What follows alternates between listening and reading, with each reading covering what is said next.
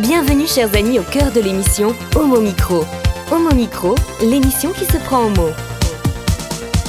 Au cœur de la culture LGBT, QI+, Brahim Naik Balk, entouré de ses chroniqueurs, inonde de couleurs les ondes depuis 2004. L'aventure continue avec cette nouvelle émission qui commence maintenant.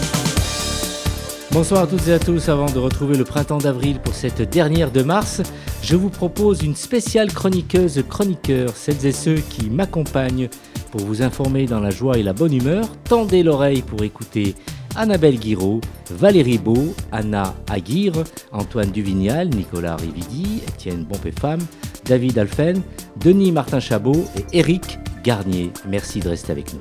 Homo Micro, le cercle des chroniqueurs. Et maintenant, notre page euh, d'histoire sur euh, les grands hommes et leurs euh, amours masculines. Et si nous faisions un petit tour à Versailles, c'est d'un proche de Louis XIV dont tu nous parles aujourd'hui, Antoine. C'est bien ça, Antoine Duvignal. Doué pour la musique, dont l'influence fut grande en Europe à son époque. Oui. Alors oui, je vais vous parler donc. Lully est italien, Comment est-il arrivé en, France et comment a-t-il pu atteindre cette notoriété et ce pouvoir? Tu n'as pas de caste, tu devrais l'avoir d'ailleurs. Ah bon, ça c'est une ruse hein, pour me troubler. Alors, euh, donc ta question était comment a-t-il pu atteindre pardon, cette notoriété et ce pouvoir? Alors, tout commence avec la grande mademoiselle, euh, duchesse de Montpensier, cousine germaine de Louis XIV, une femme dotée d'un fort caractère et d'une immense fortune. Ses désirs sont des ordres. Au début de l'année 1646, elle fait cette confidence à son oncle, chevalier de Guise. Si vous trouvez un Italien joli, Ramenez-le-moi pour que je puisse parler avec lui et apprendre la langue italienne. Alors, vous voyez, le destin de Lully tient à peu de choses. Le chevalier, qui n'a pas oublié le souhait de sa nièce, de passage à Florence, porte son dévolu sur un valet de chambre qu'on lui présente, fils d'un meunier, et qui s'appelle Giambattista Lulli. Avec un I, attention, pas un Y. L'Y viendra plus tard, quand il francisera son nom. Il a 14 ans, il n'est pas très joli garçon, petit, le nez fort, mais il est joyeux, vif et surtout spirituel. Il rejoint donc Versailles au service de cette grande mademoiselle, laquelle, tout émerveillée des sonorités de la langue italienne, découvre aussi le goût et le talent du jeune garçon pour la musique. Elle lui fait apprendre le violon et la composition. Et voilà, c'est parti. Lully, qui a 18 ans, compose déjà des airs pour la cour. Alors à ce stade, on, peut dire que le jeune homme est carrément euh, gâté. Oui, et il continue à être touché par la grâce, puisqu'après l'exil de la grande mademoiselle, c'est Louis XIV lui-même qui le remarque et lui confie la création d'un ballet pour célébrer sa victoire sur la Fronde. L'ascension a commencé, elle ne cessera plus jusqu'à sa mort. Le roi aimait danser, ce qui crée beaucoup de complicité entre l'Italien et lui. D'ailleurs, Lully, qui est très habile et a vite compris ce qu'est un bon courtisan, sait mettre en valeur son royal partenaire. Il ne faut pas oublier qu'à l'époque, quand euh, Louis XIV a besoin d'un maître de danse, ce qu'est Lully, Lully a 21 ans et le roi 15. Voilà, nous sommes en 1653, donc ce petit écart d'âge finalement ben, favorise un peu l'influence de Lully sur le roi.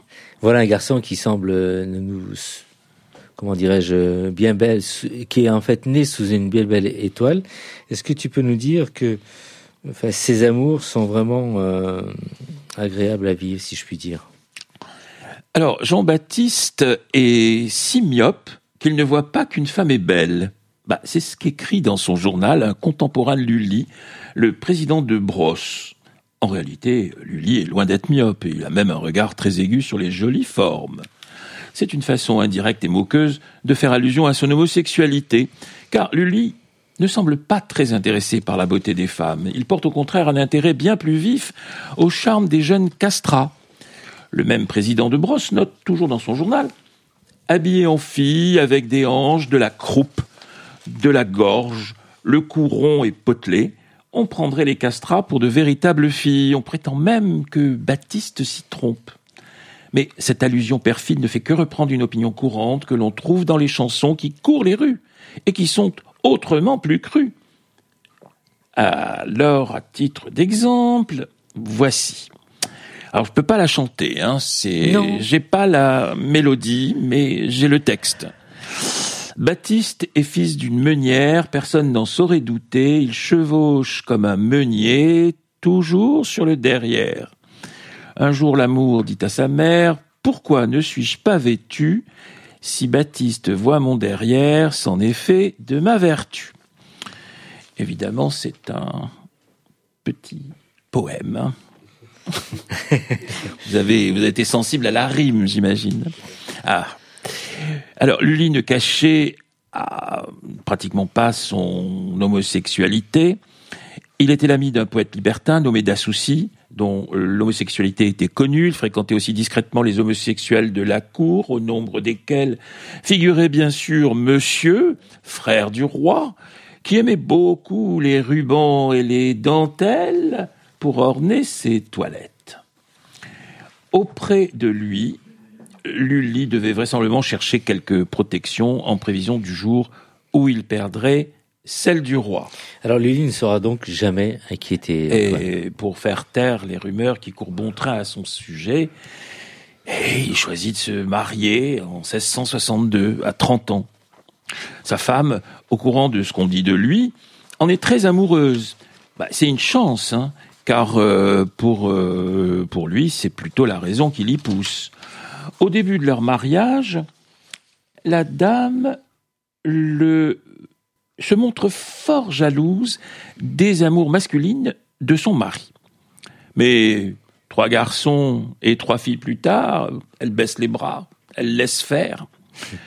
Tout se gâte alors. Sur dénonciation, un témoin affirme avoir vu le compositeur au lit avec un jeune page nommé Brunet, qui loge chez lui, au vu et au su de sa femme et de ses enfants.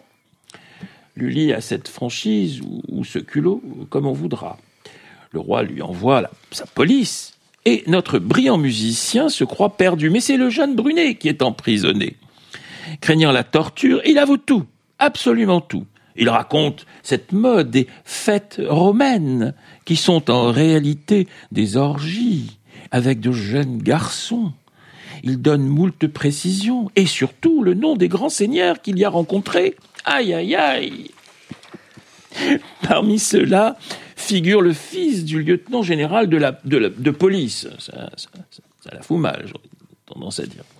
Et là, la situation se complique elle devient plus que délicate. La crainte du scandale est si grande que le roi décide d'étouffer l'affaire. En privé, il admoneste Lully, mais il lui promet aussi d'oublier. Après tout ça, on pourrait se dire ce pauvre Lully, sa carrière est ruinée, c'est raté. Eh bien, pas du tout. Bien au contraire, la faveur du roi ne cessera de grandir. Lully a tous les privilèges sur la musique, il est interdit de chanter une œuvre musicale sans sa permission écrite. Tout théâtre utilisant plus de deux musiciens doit lui payer une redevance. ça paraît fou. Mais pour Louis XIV, Lully, c'est avant tout celui qui peut développer la qualité de la musique française, et c'est ce qui compte. Un parcours euh, exceptionnel mais une fin bien connue, plutôt euh, stupide, je dirais. Ah oui, euh, à l'époque, on battait la mesure, non pas avec une baguette, mais en frappant le sol avec une lourde canne. Ça vous, ça vous a de la gueule, tout ça, mais, mais ça peut être dangereux. Le 8 janvier 1887, Lully dirige le, un Tédéum écrit pour la guérison de Louis XIV. Il frappe malencontreusement son gros, son gros orteil. La blessure s'envenime, la gangrène gagne toute la jambe et il meurt trois mois plus tard. Ce jour-là, on peut dire que ce n'est pas la mesure que Lully a battue, c'est son orteil. Une fin bien stupide pour un grand musicien. Merci pour euh, cette intéressante chronique, Antoine Duvignal. Au mon micro, le cercle des chroniqueurs. Annabelle Arpouriel, nom de Constance Debré aux éditions Flammarion.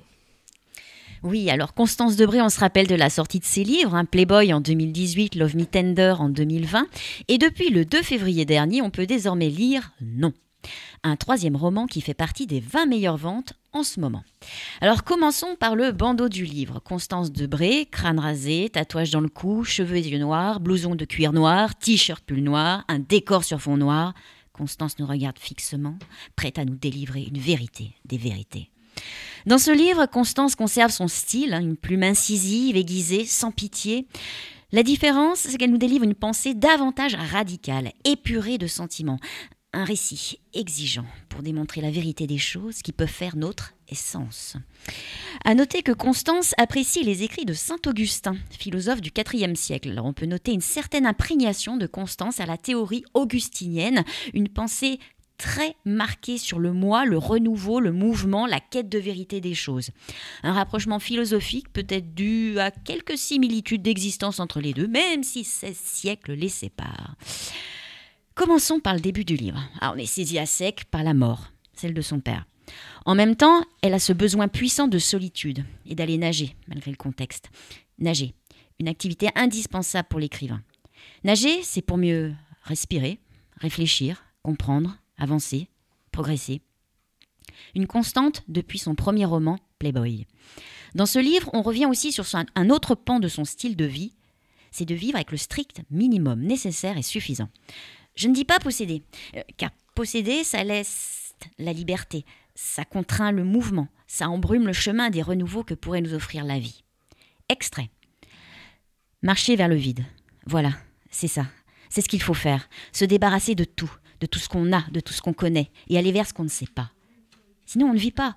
On croit qu'on vit, mais on ne vit pas. Sinon, on reste avec tout le bric-à-brac et on pense sa vie à ne pas vivre. Ce n'est rien d'autre que ça, ce qu'il faut faire.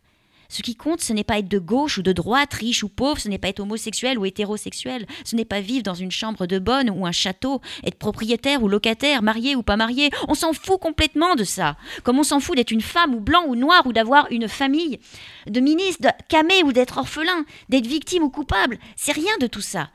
Libre, ça n'a rien à voir avec ce fatras, avec le fait d'avoir souffert ou pas souffert. Être libre, c'est le vide. Ce n'est que ce rapport avec le vide. Magnifique de vérité, non? Et le titre, on en parle Non. Hein NOM, comme le nom de famille. Et aussi comme l'homonyme, non. Expression de la négation. Si Constance devait présenter un programme politique, elle serait pour la suppression de l'état civil, de la famille, de l'enfance, l'héritage, l'autorité parentale. Elle serait pour l'abolition du mariage, de la filiation, du nom de famille, pour que les enfants soient éloignés de leurs parents au plus jeune âge. Elle serait contre la tutelle, la minorité, le patrimoine, le domicile, la nationalité. En fait, contre tout ce qui nous imprègne de valeurs, de codes, de croyances non vérifiées et qui nous établissent malgré nous.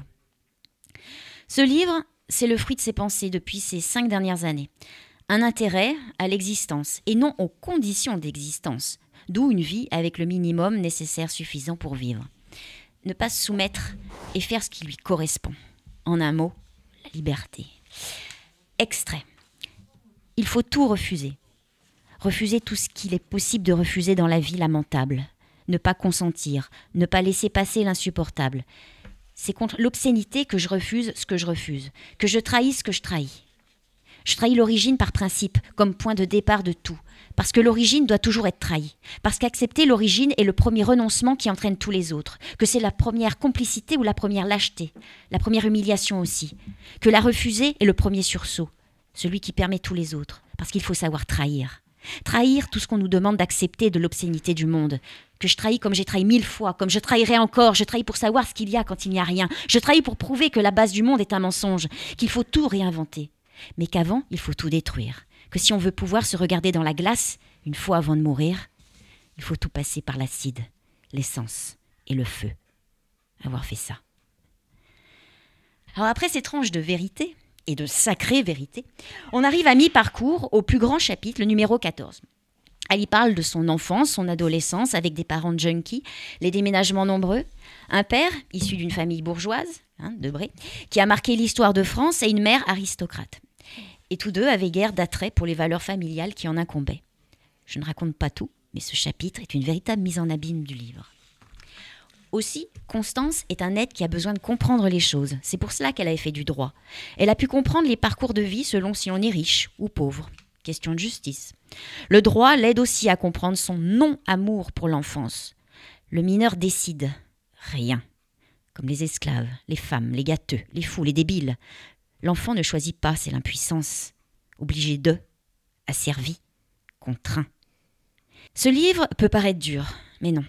On suit Constance dans ses évolutions, sa maturité de pensée sur la vérité vraie des choses.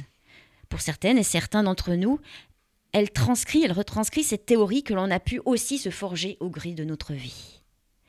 Je ne dévoilerai pas la fin, mais la mort du père marque la fin d'une quête sur tout ce qui a trait à l'attachement et la transmission familiale. Présent, place au renouveau. L'amour pourrait bien être le prochain concept passé à la moulinette augustinienne. Sujet du quatrième roman? Peut-être. Merci et certainement une nouvelle fois avec toi pour nous présenter le prochain roman et, l'inviter aussi. Donc, avec plaisir. À, à notre invitation. Merci Annabelle. Au mon micro, le cercle des chroniqueurs. Nous enchaînons avec notre ami euh, Nicolas Rividi, le plus de l'actu. Alors avec toi Nicolas, on parle d'art, mais pas comme on a coutume euh, de le faire euh, dans l'émission. Et tu nous expliques tout.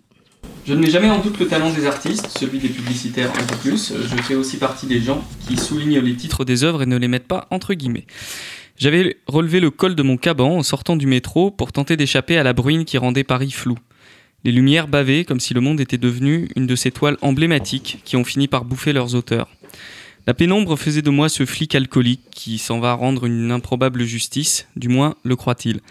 Mon regard acide laissait pointer l'inquiétude qui m'habitait déjà depuis le début du trajet, quand j'avais quitté le confort d'une bière entre collègues pour me rendre à la suite de ma journée et à la fin de ma semaine. Il était autour de 20 heures et je ne pouvais pas m'empêcher de me répéter en boucle Et si je ne comprends pas? Qu'allais-je bien pouvoir dire à ces gens qui attendaient peut-être mon avis? Quoiqu'il soit très arrogant de supposer que d'aucuns s'y intéressent, n'avoir rien à dire aurait été encore plus inconvenant. Et si même mon talent de meublage m'abandonnait face au néant? Je tournais au coin de, la rue et me retrouvais nez à nez avec le lieu. Il semblait avoir émergé du néant en se dotant d'une taille plus grande qu'attendue pour que je ne puisse pas l'ignorer. Il était trop tard pour se défiler. Ne reconnaissant personne parmi les molécules humaines qui faisaient battre l'air de leurs longs bras en y ajoutant des expressions distordues par la volonté de convaincre, j'envoyais un SMS pour m'assurer que je ne m'étais pas planté d'endroit. Face à tant de nouvelles têtes, j'aurais préféré. Hélas, la confirmation vint rapidement que j'étais là où il fallait et qu'une des deux personnes que je pouvais connaître était déjà partie depuis une bonne demi-heure. Si le meublage à deux peut demeurer un dialogue, le meublage pour soi-même, c'est surtout un silence. Je saisis nerveusement la paperasse habituelle près de l'entrée de la galerie et j'entamai un tour de reconnaissance. Les murs étaient remplis de textes et de photos. Exposer des textes, en voilà une idée intéressante. C'est vrai qu'on n'affiche pas des textes pourtant. Même avec une calligraphie mécanique ou une graphie indéchiffrable, il demeure des objets visuels. Je lis, je m'y perds, je comprends que c'est embrouillé, je ne comprends rien d'autre, et revient cette angoisse lancinante de passer à côté de ce qu'a voulu me dire l'artiste. En parlant d'elle, je la croise, l'artiste. Le masque n'aide pas à la reconnaissance des êtres que l'on a connus sans, même quand c'est une cousine proche.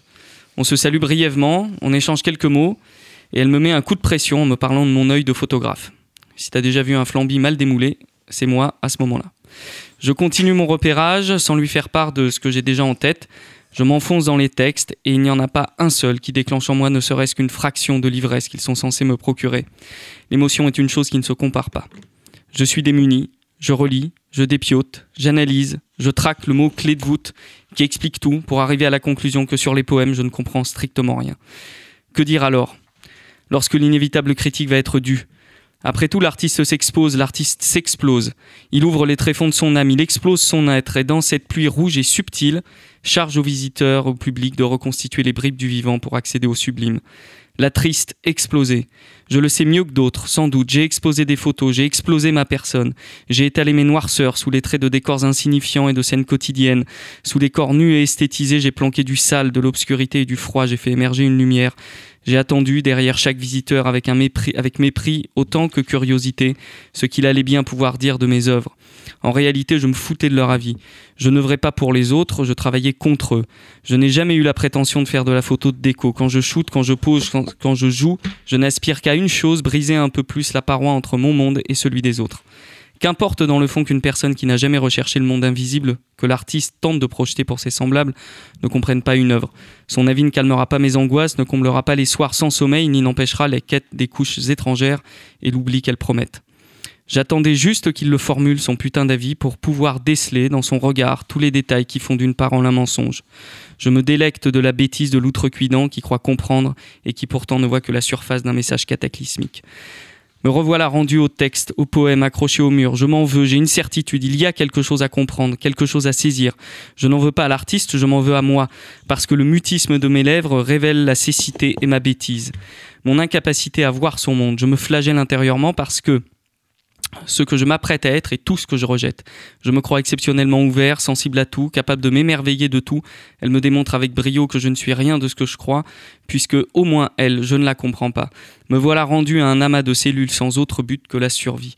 Prêt à rendre les armes face à cette semaine que je n'avais pas envie, cette fin de semaine pardon que je n'avais pas envisagée, je lève les yeux plus haut sur le mur et je découvre une photo, puis d'autres. Je les avais complètement oubliées.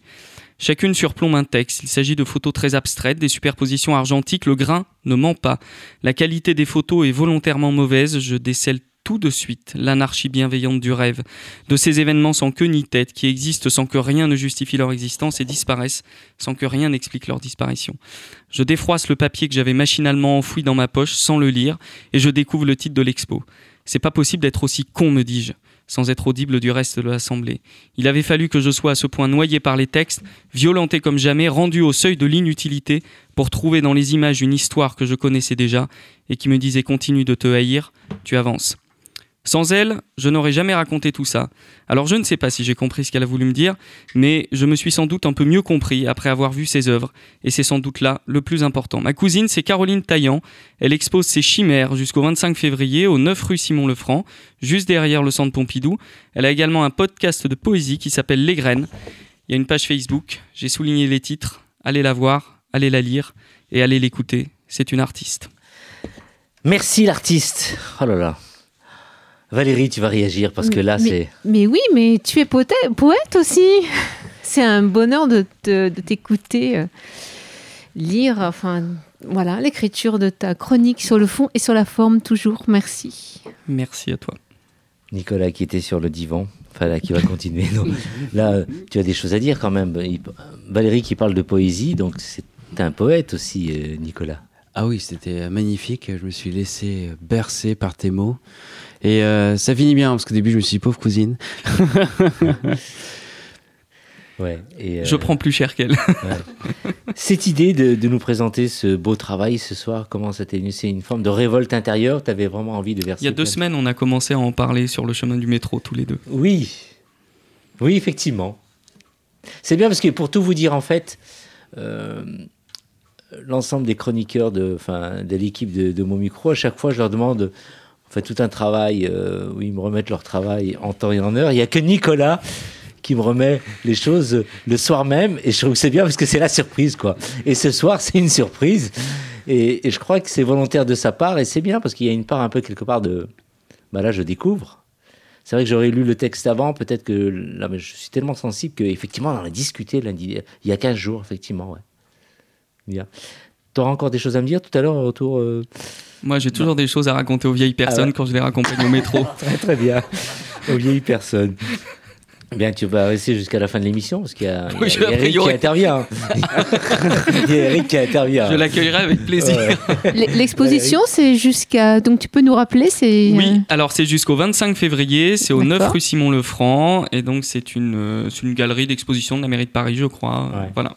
Merci Nicolas. Vivement euh, ton livre, mais je suis sûr que dans quelques temps, on, on pourra donc te lire et tu viendras nous. On parlera de ton livre directement à, à au micro. Merci Nico. Homo Micro, le cercle des chroniqueurs. Eh bien, nous retrouvons notre cher euh, Étienne Bompé-Femme, euh, LGBT. Alors, quelle lecture nous conseilles-tu ce soir, Étienne? Ce soir, Brahim, je vous propose la lecture de Here's to Us d'Adam Silvera et Becky Albertalli, sortie le 28 décembre 2021. Parce que je commence à bien te connaître, Brahim, après ah. bientôt un an de LGBT, je devance ta dernière question. Est-il fait pour tout le monde? Eh bien, la réponse est non. Alors, tout d'abord, ce roman vient à peine de sortir en anglais, donc les non-anglophones devront attendre sa traduction en français. Merci à toi. Et puis, il faut avoir lu et aimé, pourquoi pas nous, le premier volet de cette histoire. Vous ne l'avez pas encore fait? Shame on you. Ce livre est vraiment un des meilleurs que j'ai lu ces dernières années, et sa fin est... Il fallait un tome 2. Je vous rappelle ce qui se passait dans le premier volume pour ceux qui n'ont pas écouté le dernier épisode d'Homo Micro de la saison dernière. Encore une fois, shame on you. Je vous la fais brève. Pourquoi pas nous C'est l'histoire d'Arthur qui fait la rencontre de Ben, 17 ans tous les deux, à New York, où il suit un stage d'été dans le cabinet d'avocat de sa mère. Les deux se croisent dans un bureau de poste et c'est le coup de foudre.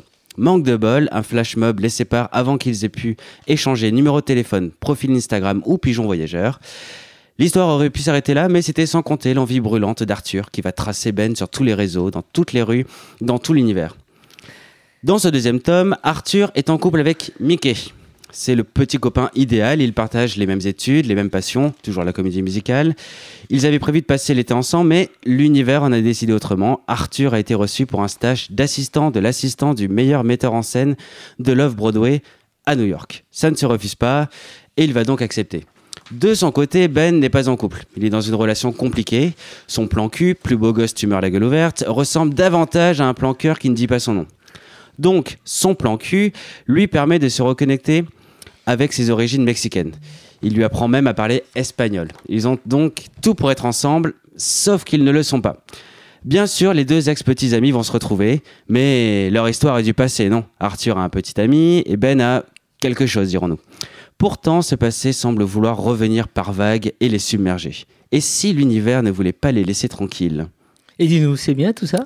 Non, non, non, Brahim, c'est pas bien, c'est génial. Alors tout d'abord, j'ai énormément de plaisir à retrouver mes deux personnages préférés. Adam Silvera et Becky Albertalli sont talentueux. Ils ont réussi à faire évoluer les personnages de Ben et Arthur. Fini le lycée, bienvenue la fac.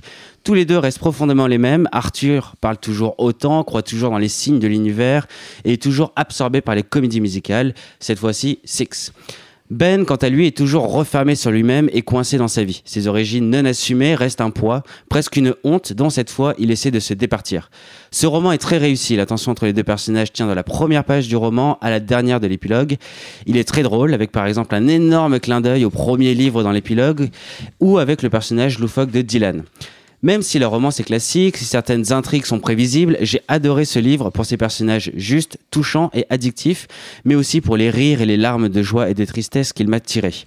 Mais surtout, il m'a replongé dans mes années fac où, moi aussi, j'étais perdu entre l'amour qui vous prend au tripes, irrationnel avec la force des rats de marée, cet amour rencontré presque trop tôt qui se construit dans l'espoir, se brise dans l'illusion, imagine se rebâtir un jour parce qu'il ne peut pas vous lâcher, vous maintient éveillé la nuit, vous guide dans la journée, mais dans l'impossibilité vous plonge dans une déprime qui refuse de dire son nom. Cet amour qui m'a bâti, m'a construit et m'a fait grandir, mais était-il comparable à cette relation cérébrale, pépère, rationnelle, calme comme le cours d'une rivière en été, mais pratiquement aussi sèche? Bref, une, relation stable, mais un amour qui ne veut pas venir. Here's to Us d'Adam Silvera et de Becky Albertalli, c'est exactement ça. Qui dois-je et qui puis-je aimer? Sauter sans parachute ou vivre sans jamais décoller? Becky Albertani, ça me dit quelque chose ça. Ah, je vois que tu ne parles pas le film de mes chroniques, Ibrahim. Ah, tu as raison, c'est la troisième fois que je parle d'elle. Elle est l'autrice de Love Simon, qui a été adaptée en Love Victor pour Disney+. Ses personnages ont toujours réussi et ceux de la série ne sont pas en reste. Ils génèrent toujours du bonheur chez moi et la nouvelle qui est tombée il y a deux semaines m'a de fait fait tomber en dépression. Love Simon revient pour une saison 3 le 15 juin 2022. Yay! Mais ce sera une saison tronquée en 8 épisodes. Oh Mais surtout, ce sera la dernière saison. Sniff, sniff, sniff. Cela dit, ne pleurons pas avant d'avoir mal. Dégustons le, dessert de ce menu en trois plats. Et si vous n'en avez pas assez des personnages de Becky Albertalli, plongez-vous dans Here's to Us et tombez amoureux d'Arthur et Ben comme je le suis. Vous, vous écrivez, vous lisez tous l'anglais. Je pense que vous êtes convaincu. Vous allez lire euh, ce livre. Nicolas, naturellement, oui.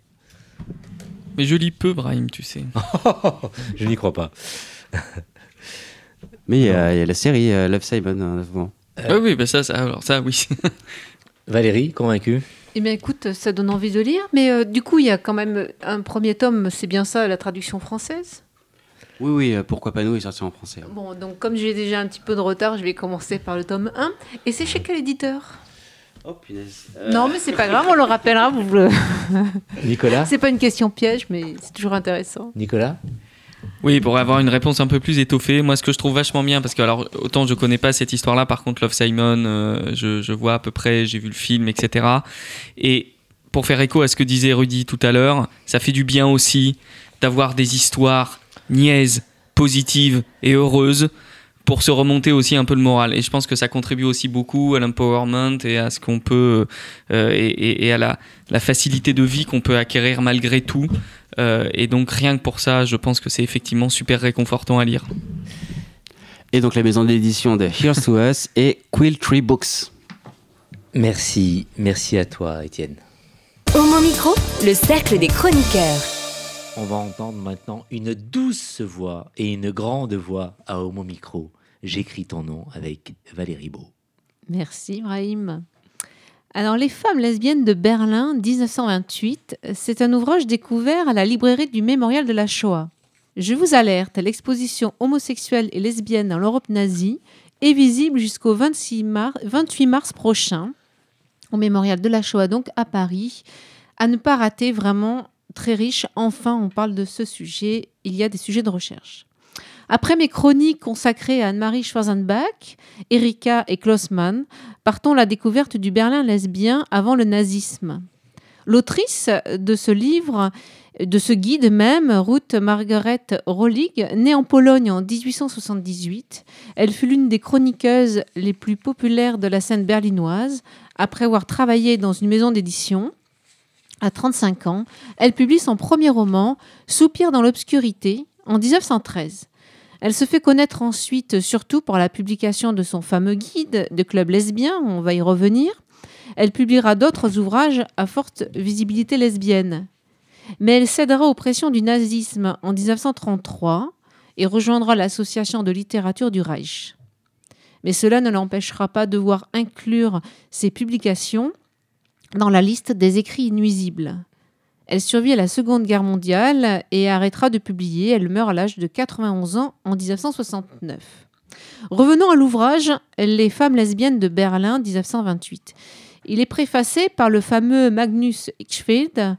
Il nous précise Le but du livre est avant tout d'éclairer le commun des mortels sur la manière d'être, le caractère et les habitudes de ce groupe d'individus afin d'éradiquer des préjugés fortement ancrés et de mettre un terme à l'injustice qui s'ignore et aux iniquités qui frappent des personnes de sensibilités différentes.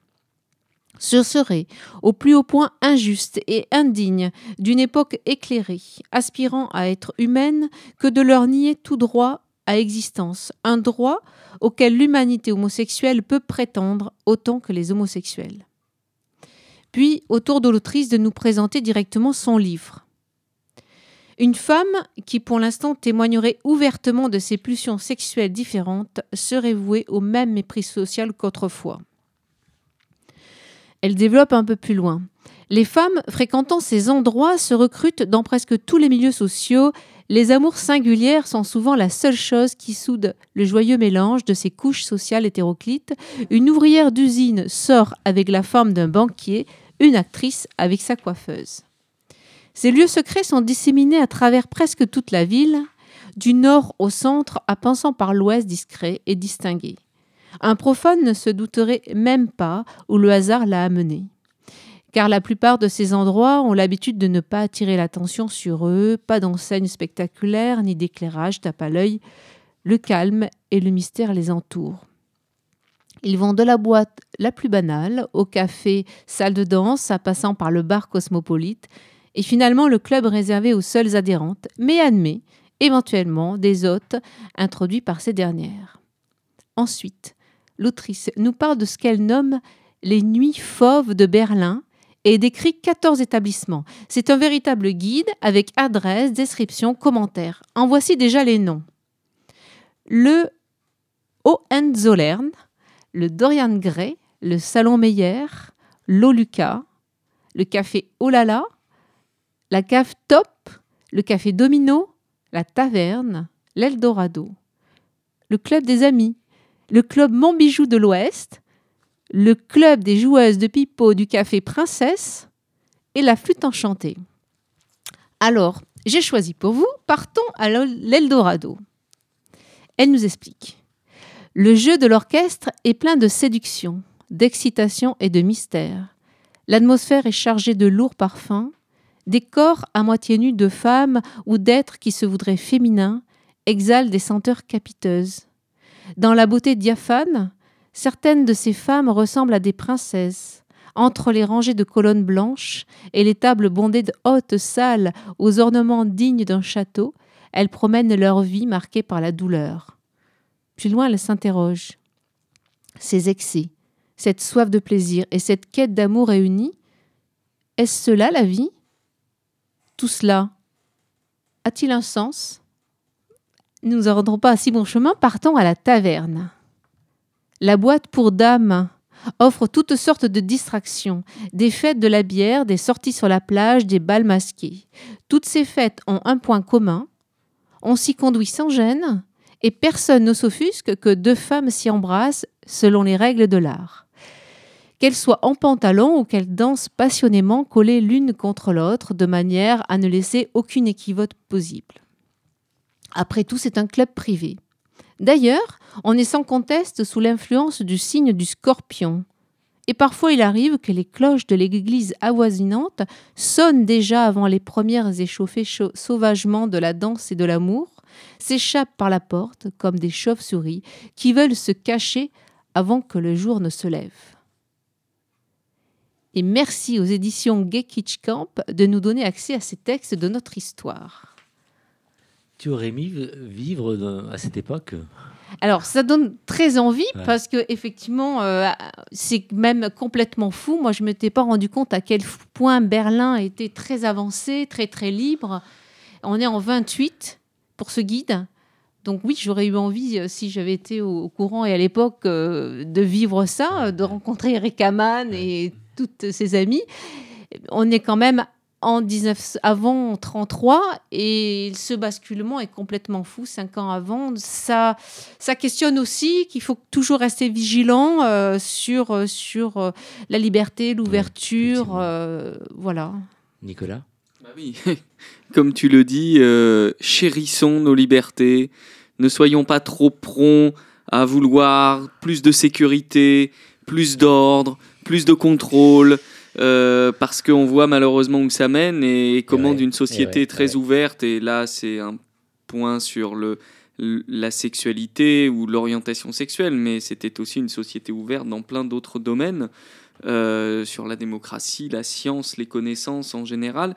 Et donc du coup, euh, voilà, quoi, ça, ça montre que tout peut être switché en, en l'espace d'un instant. Et ce que tu racontes sur sa, sa vie pendant la guerre, le fait qu'elle a été qu'elle a rejoint, on devine un peu contrainte et forcée. Euh, euh, le, je sais plus comment ça s'appelait là le. Oui, un comité littéraire. Voilà le comité, le comité littéraire du Reich. Donc euh, voilà, enfin c'est horrible hein, comme comme existence et tout. Donc ouais, il faut, vraiment faire gaffe.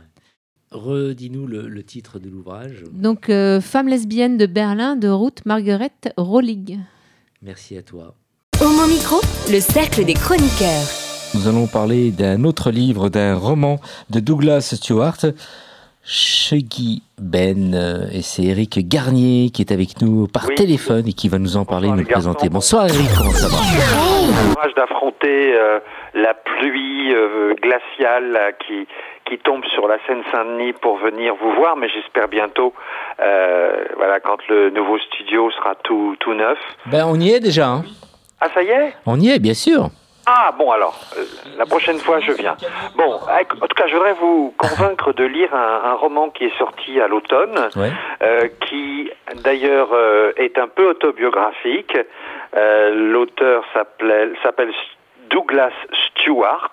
Bon, c'est un peu donc son histoire et son histoire est très dure et en même temps magnifiquement racontée en plus, ça, ça, donnera un peu de, de baume au cœur à tous les gens comme nous qui essayons d'écrire et d'être publiés. Eh bien, ce livre, qui a eu euh, quand même finalement euh, le plus prestigieux prix anglais de, littérature en 2020, le Man Booker Prize, eh bien, euh, Douglas Stewart a envoyé à 44 éditeurs, il a eu 43 refus.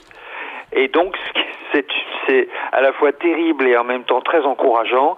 C'est-à-dire qu'il faut jamais, euh, voilà, jamais baisser les bras si on, porte un, livre auquel on tient et qu'on voudrait être publié.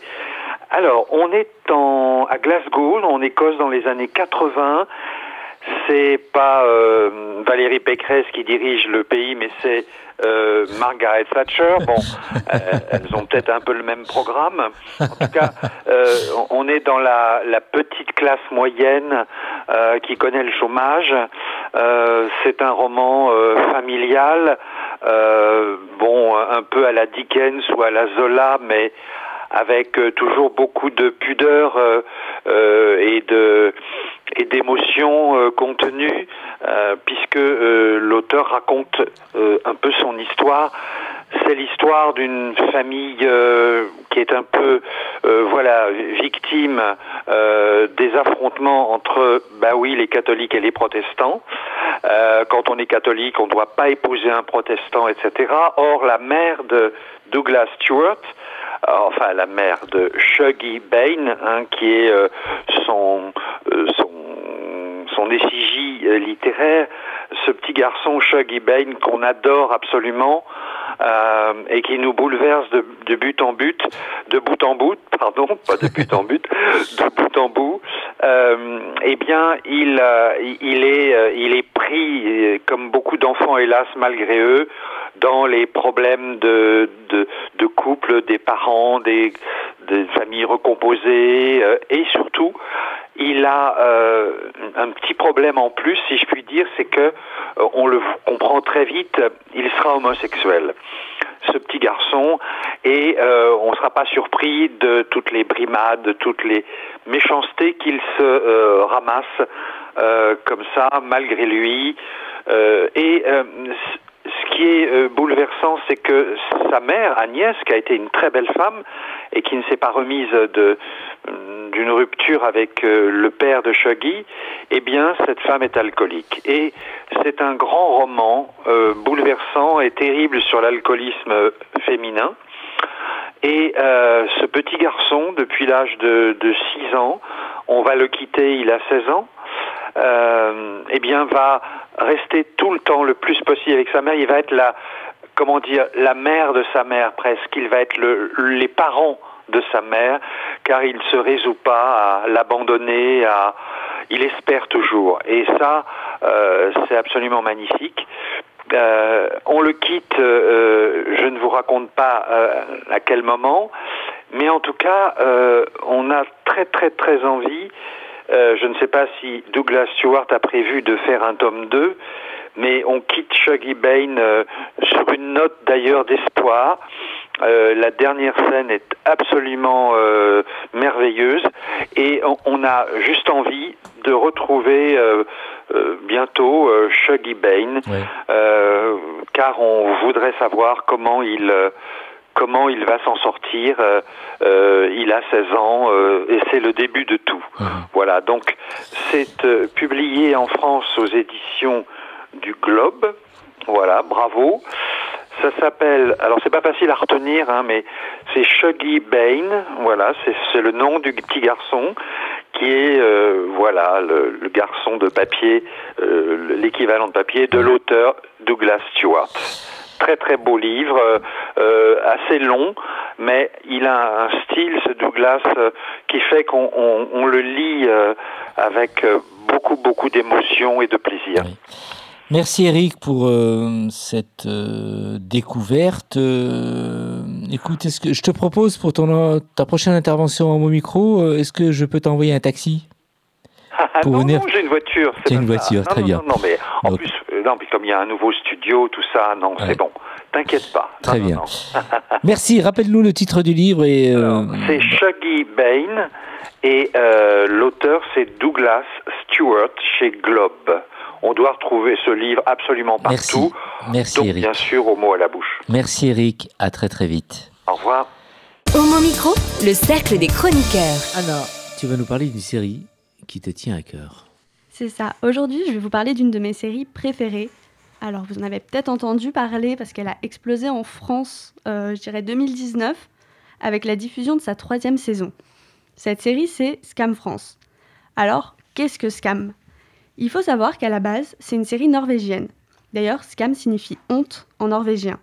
Elle a été créée en 2015 et pendant quatre saisons, on a suivi les aventures d'un groupe de lycéens en nous concentrant sur un personnage à chaque saison. Une des particularités de la série, c'est qu'elle est transmédia. Donc le transmédia, en fait, ça veut dire qu'elle utilise différents médias pour créer sa narration. Dans le cas de Scam, ça offre une expérience immersive assez impressionnante.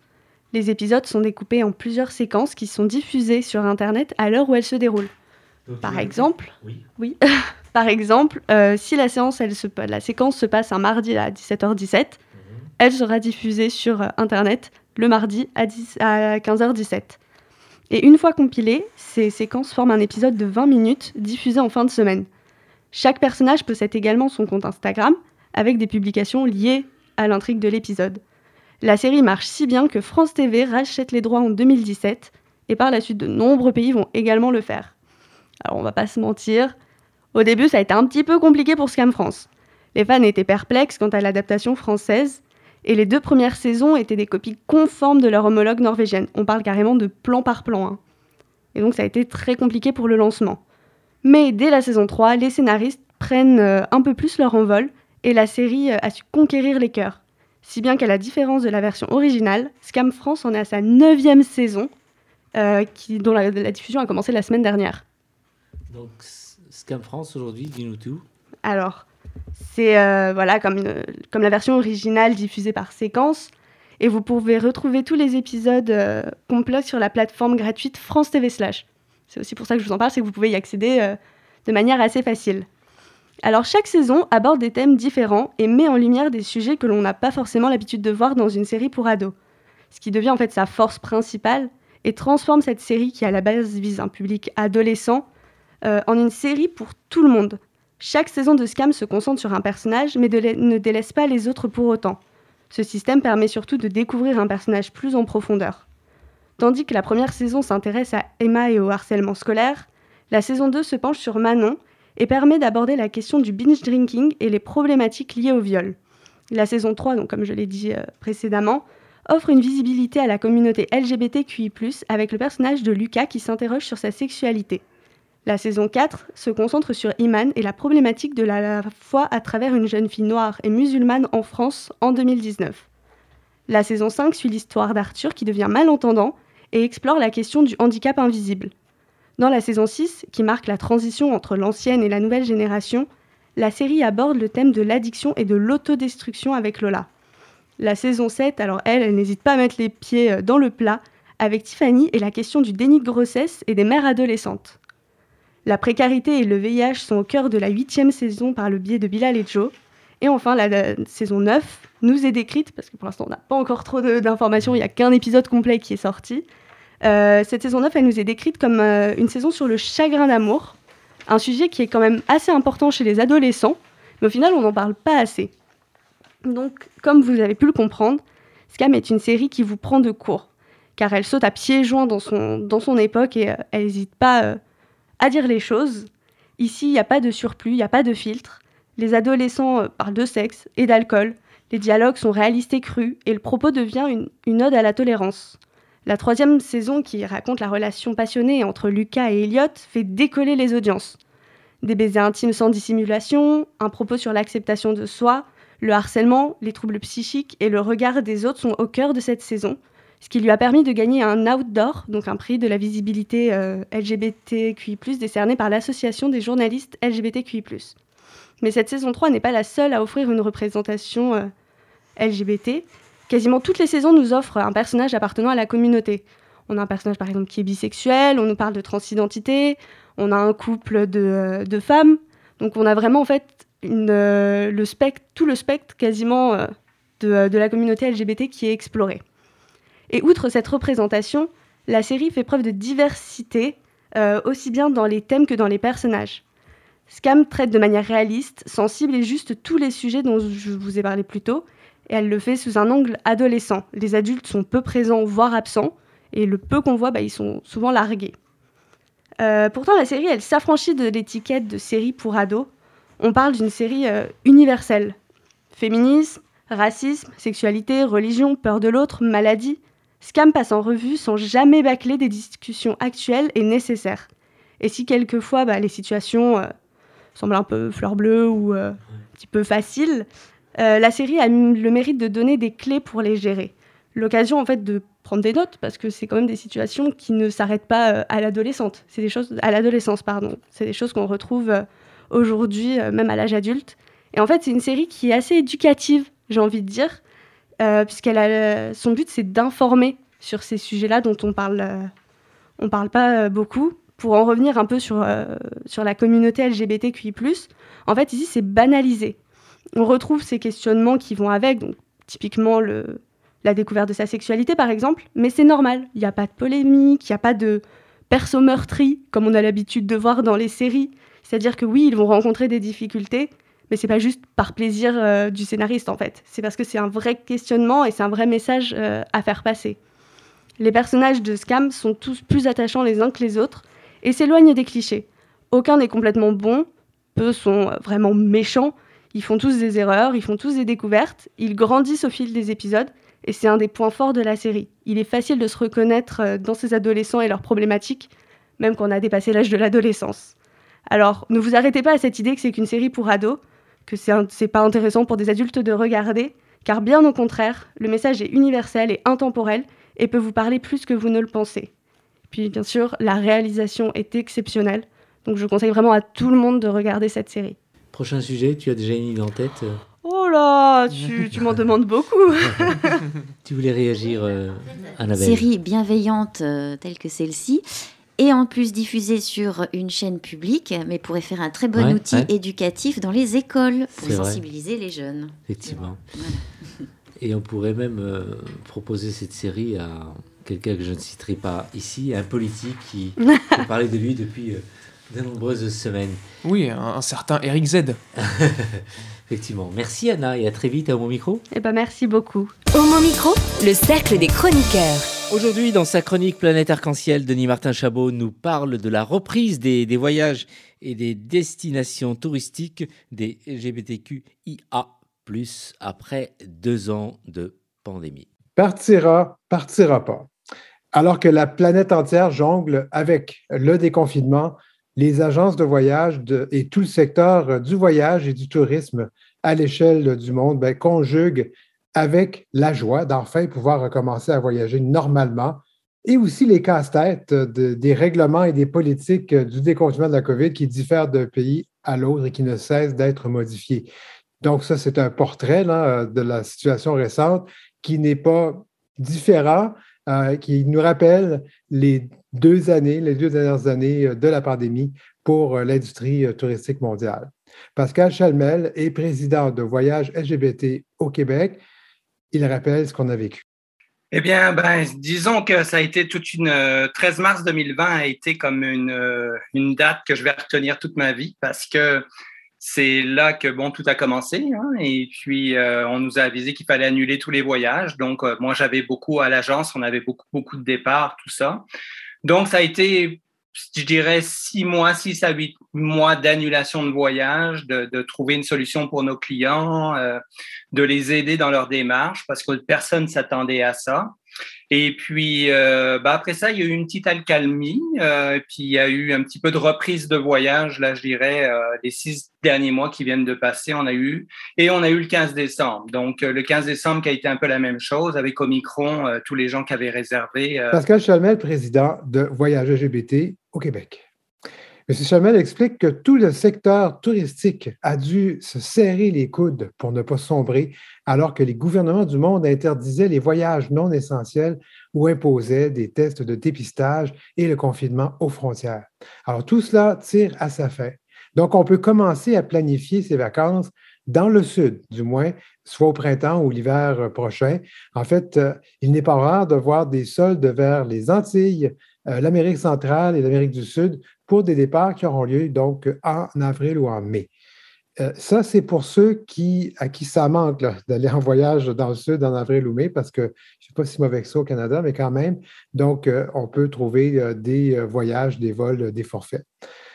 donc, des, et, on parle là-dedans de destinations qui sont privilégiées pour les communautés de LGBTQIA. On parle donc de la République dominicaine, euh, et de Puerto Vallarta au Mexique, qui sont à nouveau accessibles. Et quant au retour du voyage entre le Canada et l'Europe, ben, c'est maintenant ouvert. mais compte tenu de la guerre que la Russie mène en Ukraine, même si ces vols, les vols sont de retour, les voyageurs craignent. On écoute à nouveau Pascal Chalmel. Euh, les trois destinations que. Après, pour l'Europe, c'est sûr que là, on est dans un climat en ce moment, je te dirais bien franchement, que même moi, je fais Ah, OK, euh, il va se passer quoi avec l'Ukraine, la Russie, tout ça? Je le ressens un peu dans les inquiétudes de clients qui ont acheté de l'Europe pour cet été, qui se posent des questions justement parce qu'on est dans l'incertitude. Donc, un retour à la normale à petits pas. Peut-être que d'ici un an, les choses reviendront entièrement à la normale et j'irai vous voir à Paris, à partir de Montréal. Homo Micro, le cercle des chroniqueurs. Et oui, Brahim, ce soir, je vais vous parler un petit peu, vous introduire l'histoire du drag. On reçoit, eh bien, ce soir deux drag queens avec nous et je ne pouvais pas parler drag queen sans un petit peu donner de contexte. Le drag et son histoire en version courte ce soir, il y a se travestir et se travestir. À la base, en anglais, to drag, c'est traîner quelque chose ou glisser. Glisser vers un autre genre, glisser vers un autre que l'on n'est pas. Les drag queens, qui sont aujourd'hui des symboles de liberté progressiste, tiennent une partie de leur origine dans une histoire parfois moins glorieuse. Alors oui, très tôt, certains souhaitent déjà tordre les codes du genre avec le drag, mais d'autres se travestissaient pour des raisons sexistes ou racistes. En Europe, par exemple, le théâtre a été longtemps réservé eh bien, exclusivement aux hommes, aux comédiens munis d'un pénis, et oui, pas de femmes sur les planches, donc les rôles de femmes étaient joués par des hommes qui se travestissaient en femmes. Dans les pays occidentaux, toujours, les personnes de couleur étaient également interdites sur scène et même partout. Faut être honnête, on pouvait donc voir des hommes blancs qui se costumaient et se maquillaient en noir, le fameux blackface, dont on a beaucoup parlé récemment, tout ça uniquement dans le but de se moquer publiquement des personnes noires. Et le mot drag était déjà employé dans, par les anglo-saxons dans ce contexte-là. Pied de nez à tout ça, heureusement, c'est justement un homme noir qui est considéré comme euh, la première drag queen. En tout cas, euh, lui se considérait comme la première, Queen of Drag pour le citer.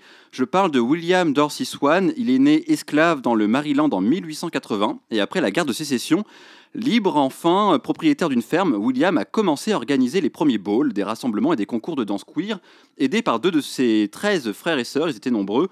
Euh, William a d'ailleurs fait l'objet de plusieurs arrestations par la police pour travestissement en femme. Depuis, les drag queens et drag kings sont devenus les porte-drapeaux des émeutes et des révolutions LGBT. Par exemple, l'émeute de Cooper Donuts à Los Angeles en 1959, première manifestation LGBT aux USA. Euh, Compton Cafeteria à San Francisco en 1966 en, en, soutien à la communauté transgenre. Et enfin, très connu, les émeutes de Stonewall à New York en 1969, pour ne citer que celle-là. Et c'est donc sans complexe que le mouvement drag était prêt à s'emparer du monde à l'aube d'une société plus queer, plus juste et plus fun. Homo Micro, l'émission LGBTQI+, qui se prend au mot. Voilà, c'était une façon pour moi de les remercier, sans oublier bien sûr Amy Aguirre, Nathan Hilero et Mathieu Zavadsky qui assurent la réalisation. À très vite pour le 28e épisode de la saison 17. Prenez soin de vous. Ciao ciao. Hey Oh non Cette émission est maintenant terminée. Mais un conseil retrouvez l'ensemble des podcasts d'Homo Micro, l'émission qui se prend au mot, sur toutes les bonnes plateformes de streaming.